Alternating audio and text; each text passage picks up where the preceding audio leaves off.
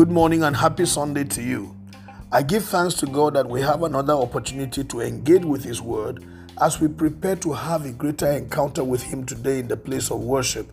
It is my prayer that this little time will prepare your spirit and steer you and get you tuned for the mighty things that God wants to do with your life and with your destiny.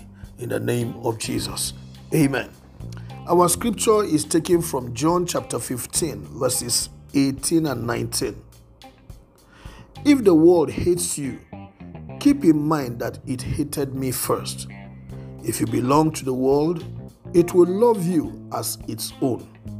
As it is, you do not belong to the world, but I have chosen you out of the world. That is why the world hates you. It's a common knowledge that those who stay with God, those who give their lives to Christ and are serious with Him, go through challenges they suffer persecution from time to time. The world does not love them because they have been rescued from the world. They have been plucked out of the world. They are no more servants of the devil, and the devil is angry that they have been removed from his service. So, he ensures that he galvanizes his forces to come against you because you have been pulled out from his hands. The world will hate you. The world doesn't want to cooperate with you. What belongs to you, they want to hold back. They want to do everything to make life difficult for you so that you may go back to being a servant of the devil and walking in the world again, living for your flesh and committing sin in the name of enjoyment of the world. But I must say to you here this which is happening to you happened to your master Jesus.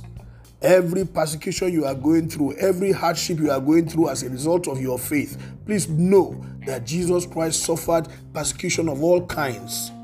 The world didn't like him because he did not belong to it. And having rescued you, you too don't belong to the world. That's why the world is fighting you. But do not go back and befriend the world no matter what you suffer, because the Bible tells us in James chapter 4, verse 4, that friendship with the world is enmity with God. So don't go and become a friend of the world just to be able to have easy life here on earth and then become an enemy of God. Because in so doing, you will compromise on your eternity.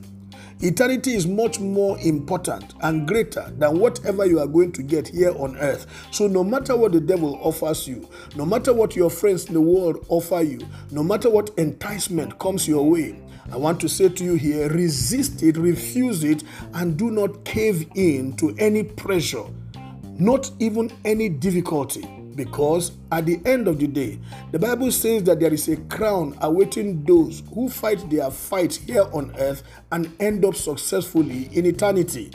They will wear a crown of glory, which the Lord has spared for those who love Him and love Him to the end.